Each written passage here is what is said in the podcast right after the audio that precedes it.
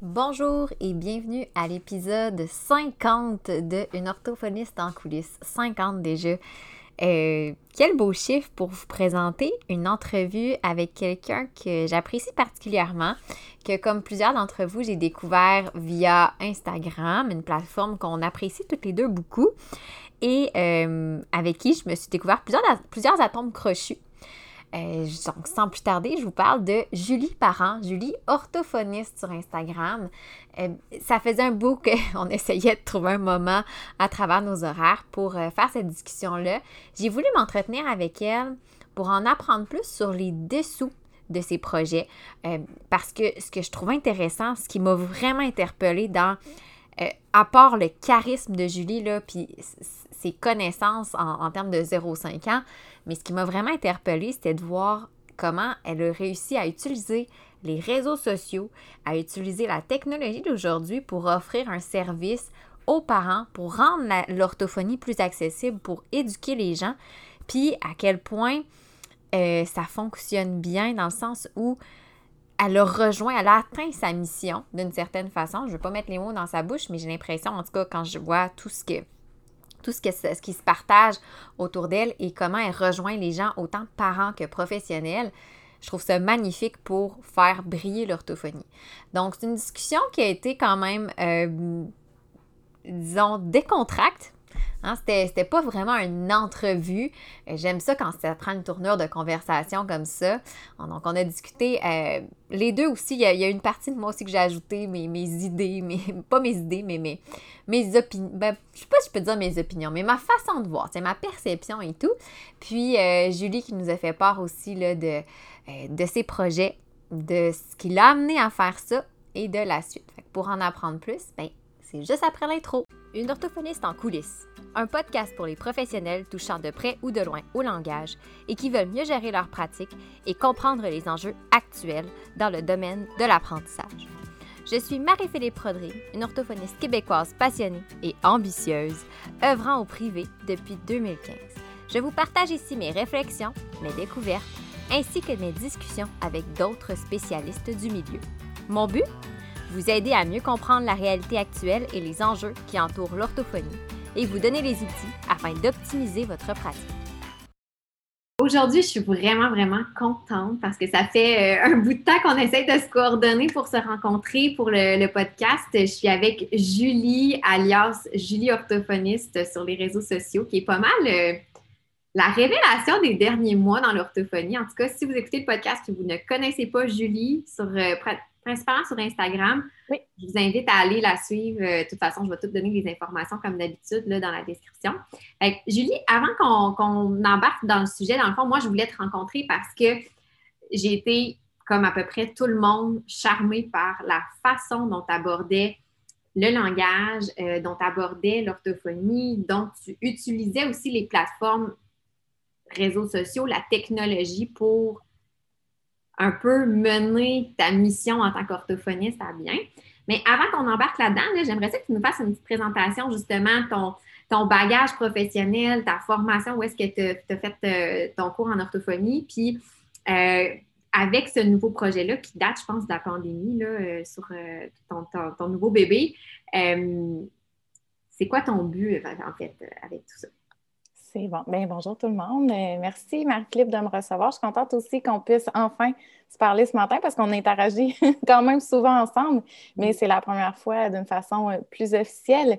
Donc, bien, ma fait mon bac maîtrise à l'Université de Montréal, donc bac en orthophonie et maîtrise en orthophonie.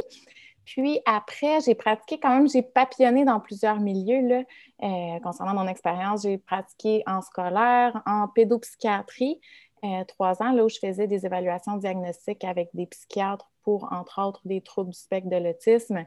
Euh, on voyait aussi toute la clientèle de santé mentale, mais qui présente souvent des troubles du langage associés, là, qui sont comorbides à leur euh, pathologie, finalement, qui justifient qu'ils consultent des pédopsychiatres.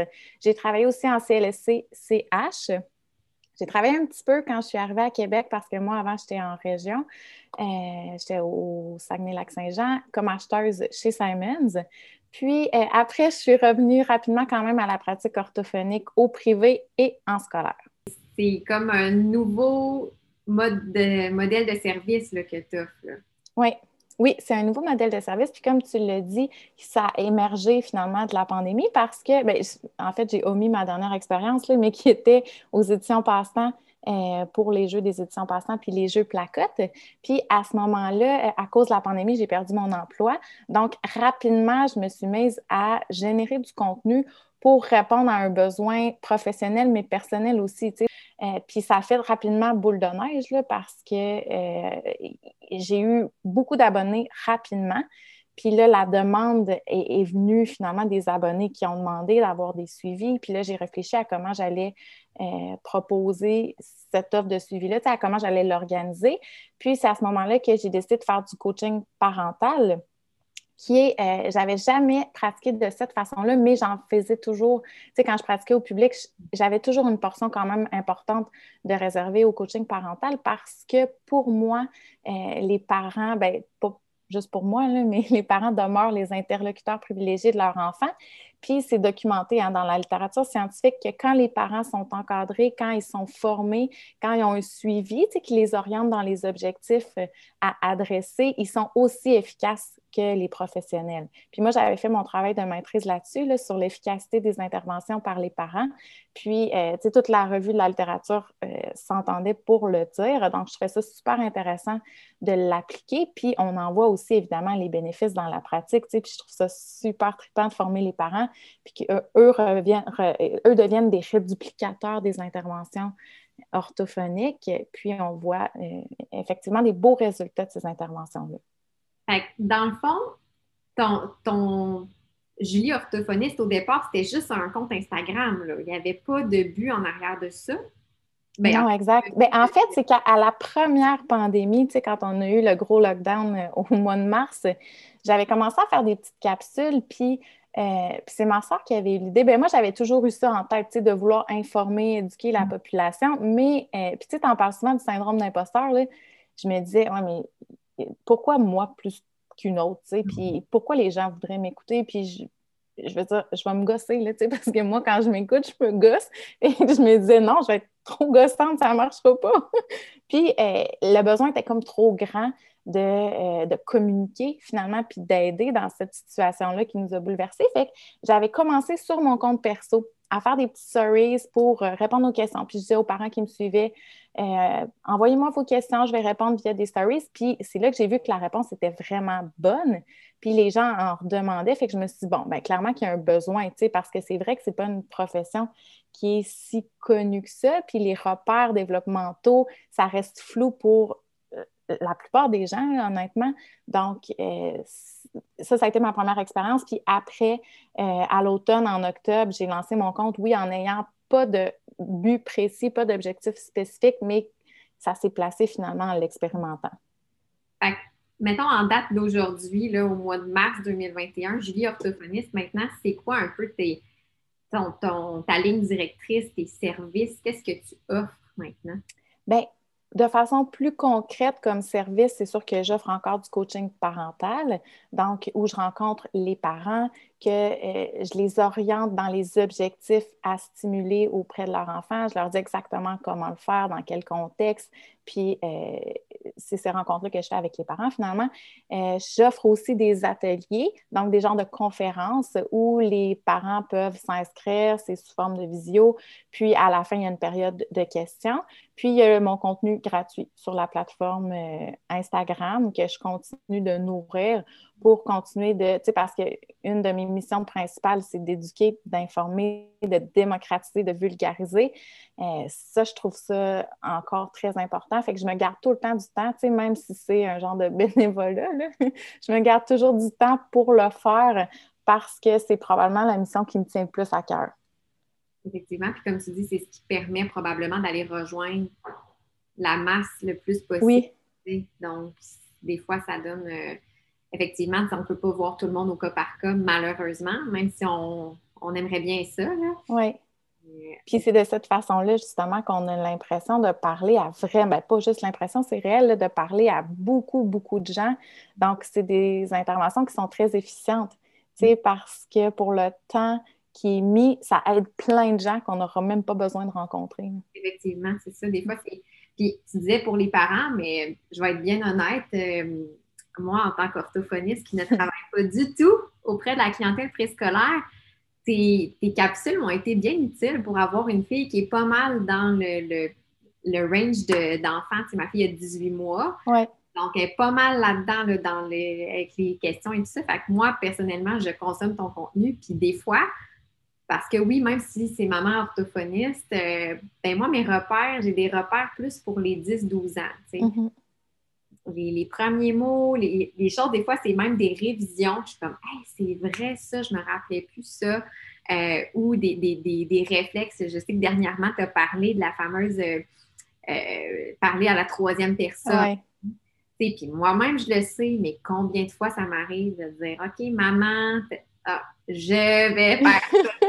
Mais ça, c'est drôle parce que c'est vrai que tout le monde le fait. Là. Puis, c'est pour ça que dans mon post hier, je disais, culpabilisez pas parce que c'est sûr que tout le monde se sent un peu coupable. là, je sais qu'il ne faut pas faire ça, mais l'idée, c'est de garder un équilibre là-dedans. puis de... Parce que c'est un réflexe qui est affectif, hein? puis qui vient naturellement des parents. Donc, oui, effectivement, c'est des, des suggestions qui sont tellement simples. Ouais mais j'ai l'impression de jamais les répéter assez souvent parce que c'est des choses que, des, réflexes qui reviennent naturellement finalement. Oh oui, vraiment. Puis comme je dis, moi, la première, en état orthophoniste, je le sais, puis je le fais pareil, tu sais. Mm-hmm. Ma fille, des fois, au lieu de dire « est-ce que tu veux ça? » OK, ben Maxime, euh, tu sais, c'est automatique, là. Fait C'est partie des réflexes de parents. Puis, tu as parlé un petit peu euh, d'entrée de jeu que, bon, justement, une des, toi, tu as toujours été intéressée par tout ce qui est l'intervention précoce, de, mettre le parent aussi au centre de tout ça. Euh, y a-t-il des raisons, bon, si on sort un peu du euh, evidence-based par rapport justement aux, écrits, mais qui t'ont amené aussi à te positionner, mettons, sur le plan professionnel pour côté peut-être confort, côté euh, intérêt, à te positionner plus vers du coaching parental plutôt que mettre des guillemets, les gens ne voient pas, mais les guillemets classiques, euh, intervention, évaluation, suivi, là, euh, ciblé. Y a-t-il des raisons plus, mettons, qui t'appartiennent à toi personnellement? Euh, je ne sais pas si c'est personnel ou professionnel, sûrement un peu des deux, mais pour bien répondre à ta question, puis comme je l'ai dit, c'est venu un peu avec le contexte naturellement de fil en aiguille, mais ça a culminé vers des valeurs professionnelles puis personnelles aussi que j'ai parce que euh, je trouve ça tellement précieux de pouvoir contribuer d'une certaine façon au développement de l'enfant, puis de le faire au bon moment. Fait que c'est sûr que euh, pour tout ce qui a trait à la prévention, tu à quel point euh, j'y crois, tu sais, j'y crois fermement, puis ça aussi, c'est documenté, mais bon, on, a dit en dehors de l'evidence-based. puis je trouve que c'est un moment où les parents n'ont pas beaucoup de ressources. Mm-hmm. J'en ai vu souvent des parents qui, à 5 ans, auraient aimé ça, de savoir quand leur enfant avait un an, deux ans, trois ans, mais qu'ils l'ont su trop tard, ils ont été prêts avec les listes d'attente. Puis, tu sais, c'est jamais trop tard, mais on s'entend, on le sait, que le développement de l'enfant, euh, il y a des, des, cibles développementales qui sont importantes, puis qui vont contribuer. Ben oui, puis qui vont contribuer à rendre les apprentissages soit plus faciles, soit plus difficiles. Donc, ça va suivre l'enfant toute sa vie dans certains cas. Euh, j'ai dévié un peu de ta question. Hein. Ben, pas nécessairement. Dans le fond, tu sais, il n'y a pas de, de, bonne réponse, mais des fois, tu sais, je me dis, parce que comme tu disais tantôt, tu disais, bon, ben, j'ai lancé mon, compte Instagram, puis la, par la force, ben, pas par la force des choses, mais que ça comme naturellement, ça le mm par le service que tu offres maintenant, qui est le coaching parental, puis les, les ateliers conférences en ligne. Mais je me disais, qu'est-ce qui a fait que tu es allé vers ce système, ce modèle-là, plutôt que le classique, je démarre ma pratique privée, parce que ça aurait pu être, mm-hmm. je démarre ma pratique, euh, je fais des évaluations, je fais des suivis. Bien, j'ai vraiment l'impression que c'est, je dirais pas plus efficace, mais en partant avec les parents, en les formant eux, on s'assure que les acquis se maintiennent. Mm-hmm. Parce que c'est eux qui. Puis dans le bureau, on peut faire la même chose, c'est sûr. Euh, sauf que là, ben, avec le contexte de pandémie, la télépratique devenait une option facilitante pour tout le monde. Puis, ça permet une belle flexibilité aux parents, puis comme à moi. Euh, fait que ça, ça a été une partie de la réponse. Puis moi aussi, je pense que euh, comment je consomme les services professionnels, tu sais, je suis une personne qui, aime être indépendante, qui aime comprendre ce que je fais, qui aime savoir pourquoi je le fais. fait que c'est un peu ça que je veux donner aussi à ces parents-là qui en veulent un petit peu plus, qui ne veulent pas nécessairement dépendre du médecin pour savoir quand consulter, puis qui veulent connaître les informations, qui veulent comprendre pourquoi, puis qui veulent savoir comment faire. Fait je pense que ça répond aussi à ce besoin-là que plusieurs ont, puis euh, qui est peut-être moins bien répondu par les services plus traditionnels qui sont plus cloisonnés. Donc, l'accessibilité des services, c'est le nerf de la guerre, souvent, euh, en, termes de services professionnels. fait que ça, ça contribue. Puis, tu sais, j'enlève rien aux services plus traditionnels, évidemment, là, parce qu'ils sont. Ils sont... Oui. Ben, je devine que c'est un peu. Moi, ce que ça me fait penser, c'est que ça suit un peu le modèle de au scolaire, on parle beaucoup du modèle de réponse à l'intervention mm en trois paliers de service. L'aspect qui est vraiment plus global, mettons comme l'enseignement général. Après ça, on a un service qui est peut-être un petit peu plus ciblé. Puis après, on, embarque vraiment là, dans le troisième niveau qui est vraiment plus euh, spécialisé. Puis j'ai l'impression souvent, euh, comme tu dis, tu sais, le palier 1, le palier 2, le palier 3 ont toutes leur place, puis ça, ça en prend un comme un autre. Mais euh, je pense que moi, la première, quand j'ai démarré en pratique privée, puis encore là, euh, ben, mon offre de service est beaucoup plus axée palier 2-3. Mm-hmm. Je vais être plus en 1 à 1, surtout le scolaire, des fois des, suivis plus long terme. C'est pour ça, je pense que je trouve ça intéressant, toi, que tu dis, ben moi, mon offre de service, je l'ai axée plus peut-être générale, plus palier 1. Ouais. Tout aussi importante. Puis Bon, ça, on n'a pas parlé, mais je sais, moi, que tu as quand même aussi, tu vas référer quand même en orthophonie quand il y a des besoins plus poussés, plus spécifiques. Fait effectivement, comme tu dis, c'est pas de discréditer le modèle qu'on va dire traditionnel ou celui auquel on pense quand il est question de pratique privée, mais c'est juste, je trouvais ça intéressant d'essayer de, voir, ah, OK, mais toi, tu as, été chercher un panier qui est peut-être moins exploité naturellement mm-hmm. Mm-hmm. Par, euh, par les professionnels, en tout cas s'il y en a, peut-être qu'il y en a d'autres aussi, c'est sûr, mais moins d'emblée. Là, Oui, puis tu le résumes bien, probablement mieux que moi. mais effectivement, qu'avec le modèle RAI, euh, je serais dans le palier 1, puis oui, je réfère souvent euh, aux autres paliers parce que, puis c'est clair pour les parents que je vois, là, dès que euh, j'ai des indicateurs qui me porte à croire que euh, l'enfant va nécessiter un suivi qui est plus spécifique ou qui est en présentiel ou qui aurait d'autres besoins que de l'orthophonie. Tu sais, ça, je le nomme d'emblée. Puis c'est rassurant aussi pour les parents, tu sais, parce qu'ils savent ce qui s'en vient. Fait que ça les prépare, puis ils savent ce qu'ils ont à faire euh, en attendant, puis jusqu'où on peut aller aussi dans l'efficacité de cette intervention-là, parce que, dépendamment du profil engagé de l'enfant, il y en a pour qui euh, on va réussir à atteindre les cibles développementales, puis que ça va protéger de présenter certaines difficultés ou d'avoir à recourir à des services plus spécialisés. Mais il y en a d'autres pour qui ben, on va offrir une base de stimulation qui vont les aider à atteindre un meilleur potentiel, mais qui vont quand même avoir besoin de services plus spécialisés. Exactement. Ah, mais c'est super intéressant. Fait que, effectivement, c'est ça pour le redire, pour être certaine, parce qu'on ne veut pas. Euh, moi, la première, je fais le modèle, je fais une éval et j'amorce un suivi. Donc, euh, tu sais, c'est. Mais je trouvais ça intéressant d'explorer ce côté-là, d'autant plus, comme tu dis, après, bon, au niveau de, la, tout le support, au niveau de la littérature scientifique, qui montre aussi l'importance d'une intervention qui est, oui, précoce, mais qui est plus communautaire aussi, pas juste. Euh, oui, il y a la bulle familiale, mais c'est ça, plus. J'ai juste le terme en anglais at large, mais élargi. Et voilà parlant justement de, prévention, de réseaux sociaux, parce que toi, tu utilises beaucoup les réseaux sociaux euh, pour sensibiliser justement la population sur le développement du langage. Euh, tu es suivi autant par des parents que des intervenants, que d'autres professionnels. Donc, je pense que tu rejoins un beau, un beau bassin de la population. Puis, euh, les réseaux sociaux, c'est vraiment le fun. Moi, j'adore les réseaux sociaux. Mais ça peut avoir du bon puis du moins bon.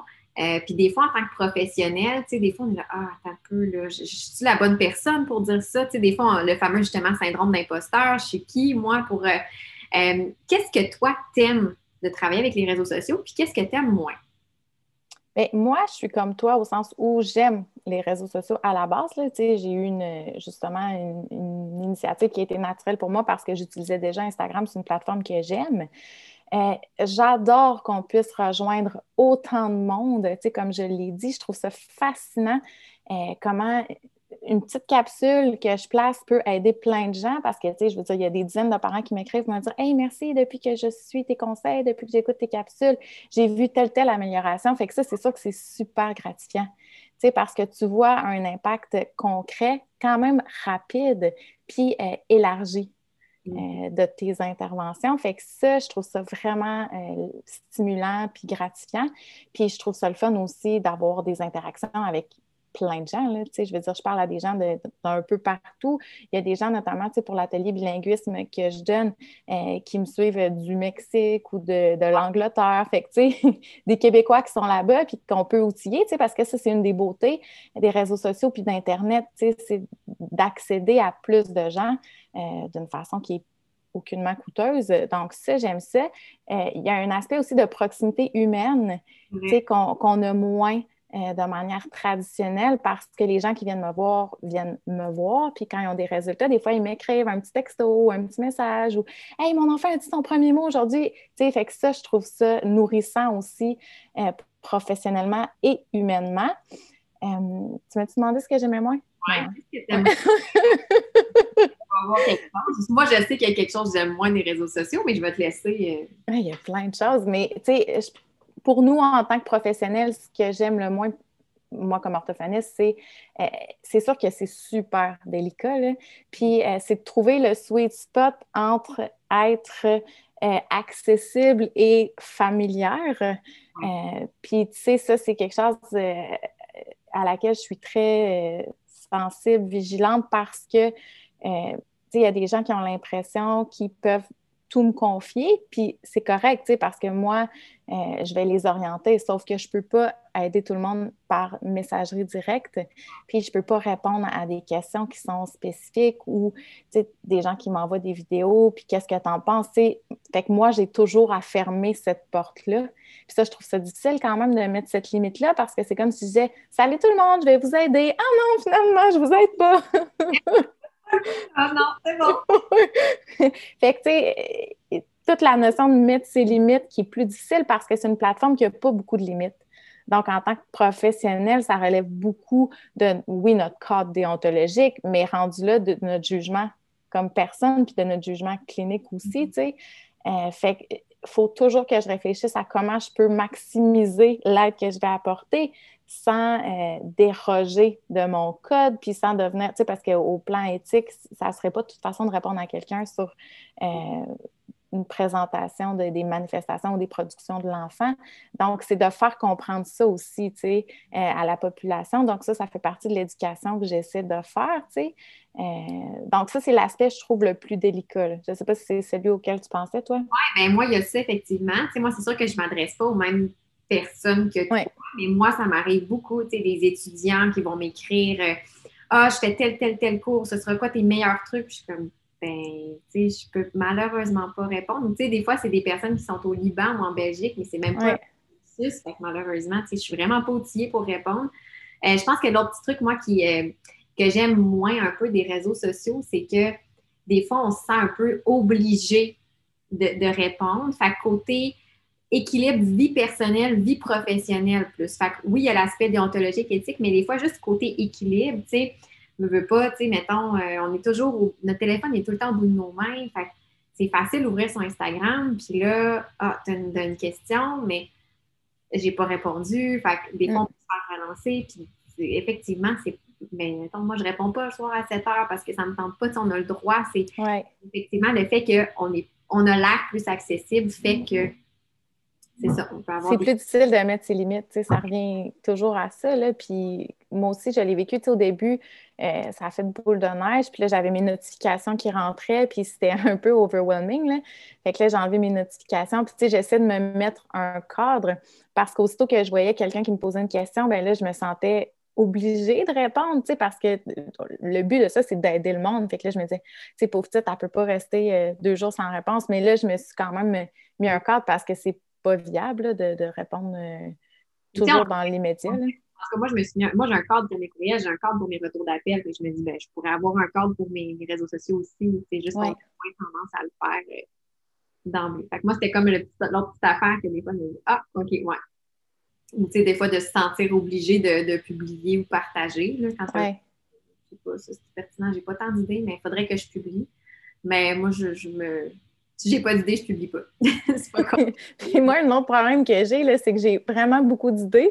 Puis des fois, je manque de temps. Puis tu sais, c'est time consuming, euh, la création de contenu. Puis fait que là, des fois, je suis comme, OK, j'ai trop d'idées, qu'est-ce que je fais? Puis là, mon jeune, il dit, ben prends des notes, fais-toi des listes. Non, j'ai pas peur de les oublier, j'ai peur de pas avoir le temps de les faire.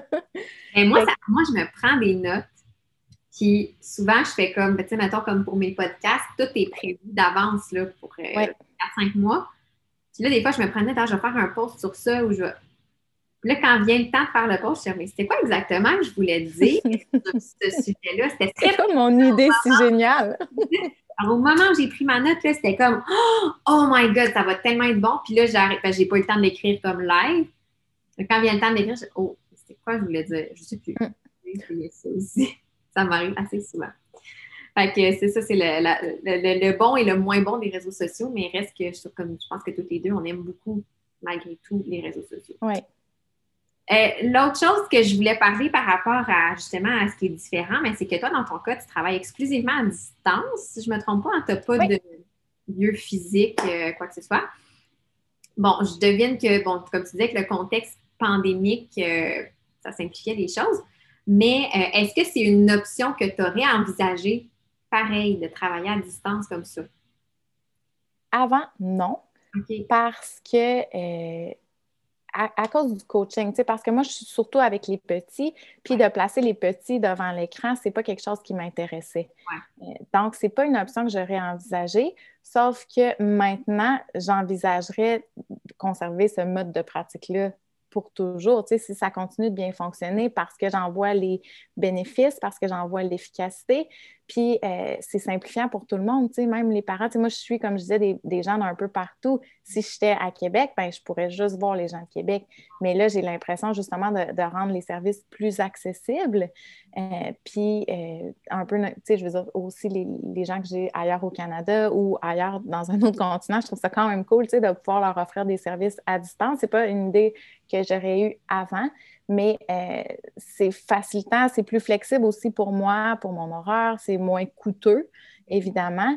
Puis euh, ça l'est aussi pour les parents. Puis tu sais, quand on a une annulation, quand on est dans un bureau, ben on est un peu attaché à notre bureau. Mais là, quand on a une annulation, on peut être plus justement euh, agile. Tu sais, on peut se revirer de bord puis faire une autre activité en étant moins pénalisé de cette perte de temps-là. là effectivement. Moi, ça m'est arrivé hier, pas plus tard hier, j'ai une annulation. Je fais parfait, moi, aller préparer mon souper.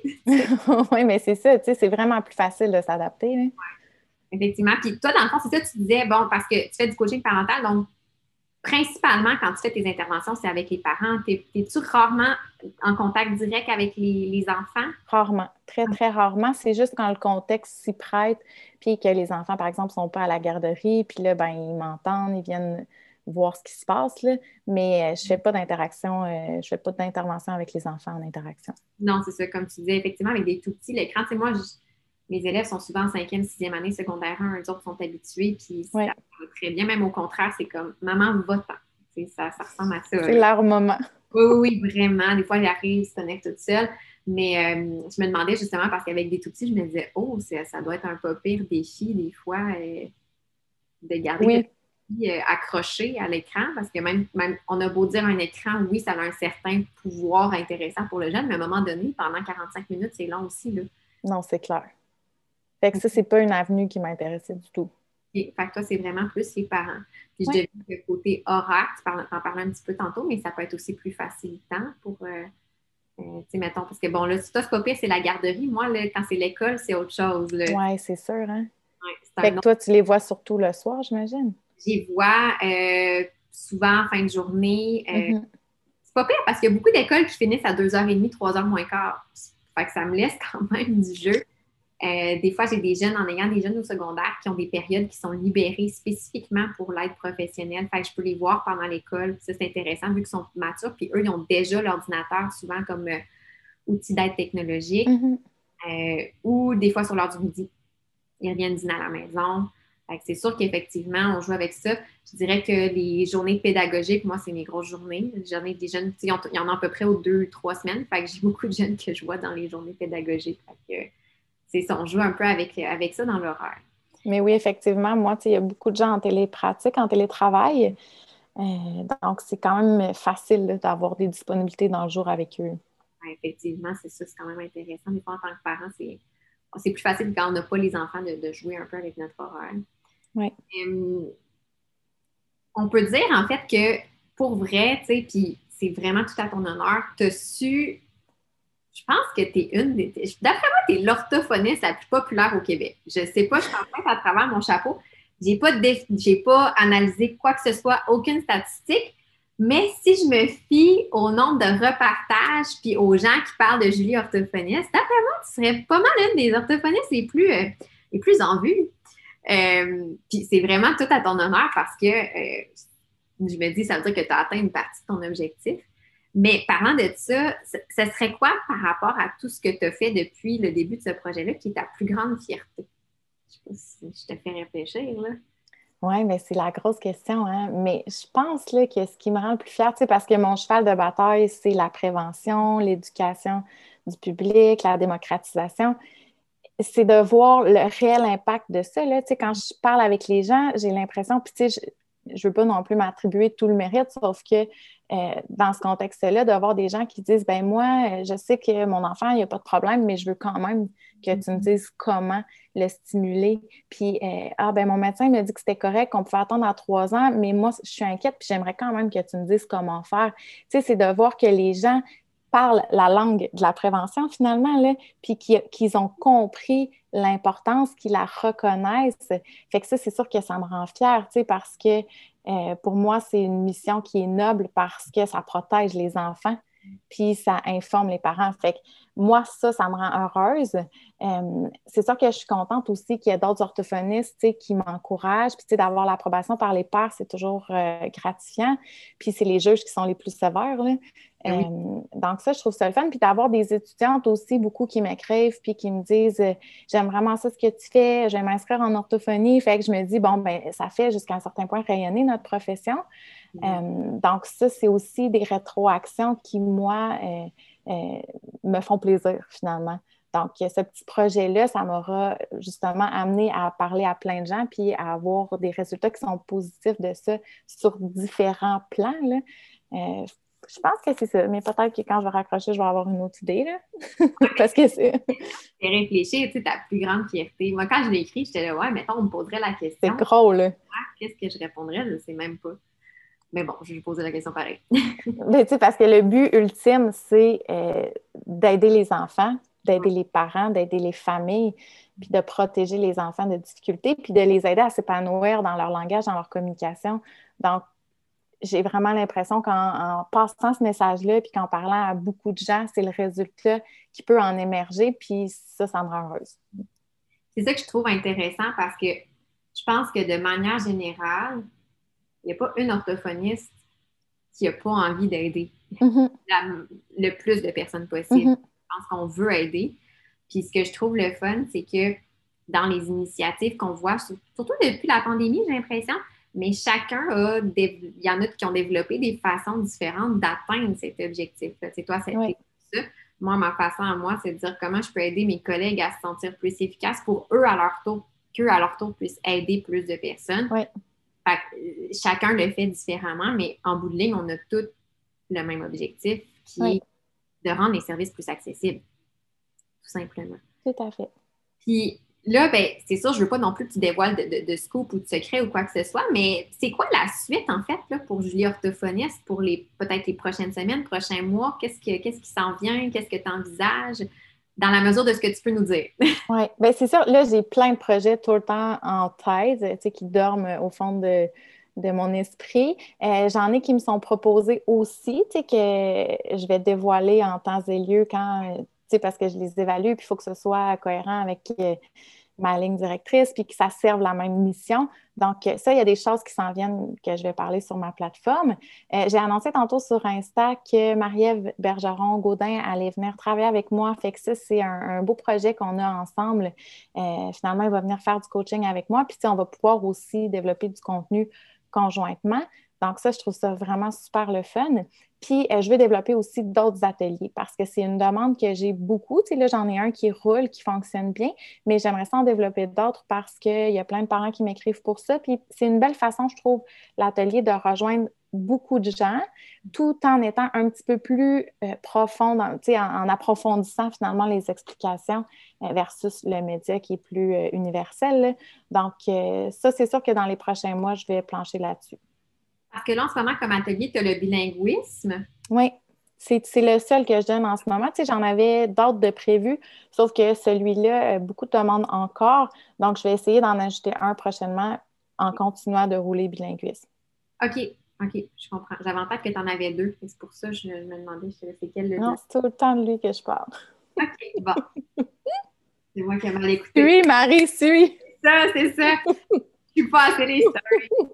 Ah, c'est super intéressant. Puis effectivement, tu sais, Marie-Ève, euh, pour ceux qui la connaissent, ben, c'est sûr qu'il y a des orthophonistes qui vont l'écouter qui savent c'est qui, là, parce qu'on voit quand même son nom passer. Euh, dans, des publications, justement, tu sais, Maître et Grandir. Euh, de mémoire, je pense qu'elle a écrit aussi euh, aux éditions Sainte-Justine. Oui.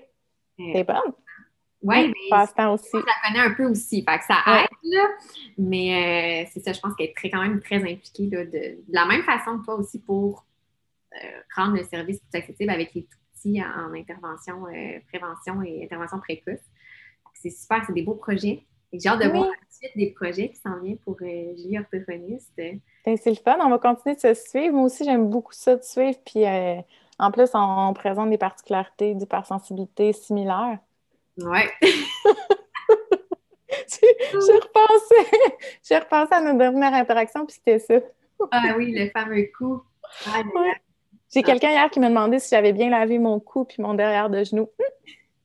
Puis la réponse, quelle est la réponse? Qu'est-ce que tu en penses? Je devine que tout est propre, propre.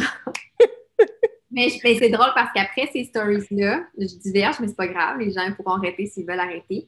Mais j'ai d'autres personnes qui m'ont écrit pour dire moi aussi, mon cou. Ouais, hein?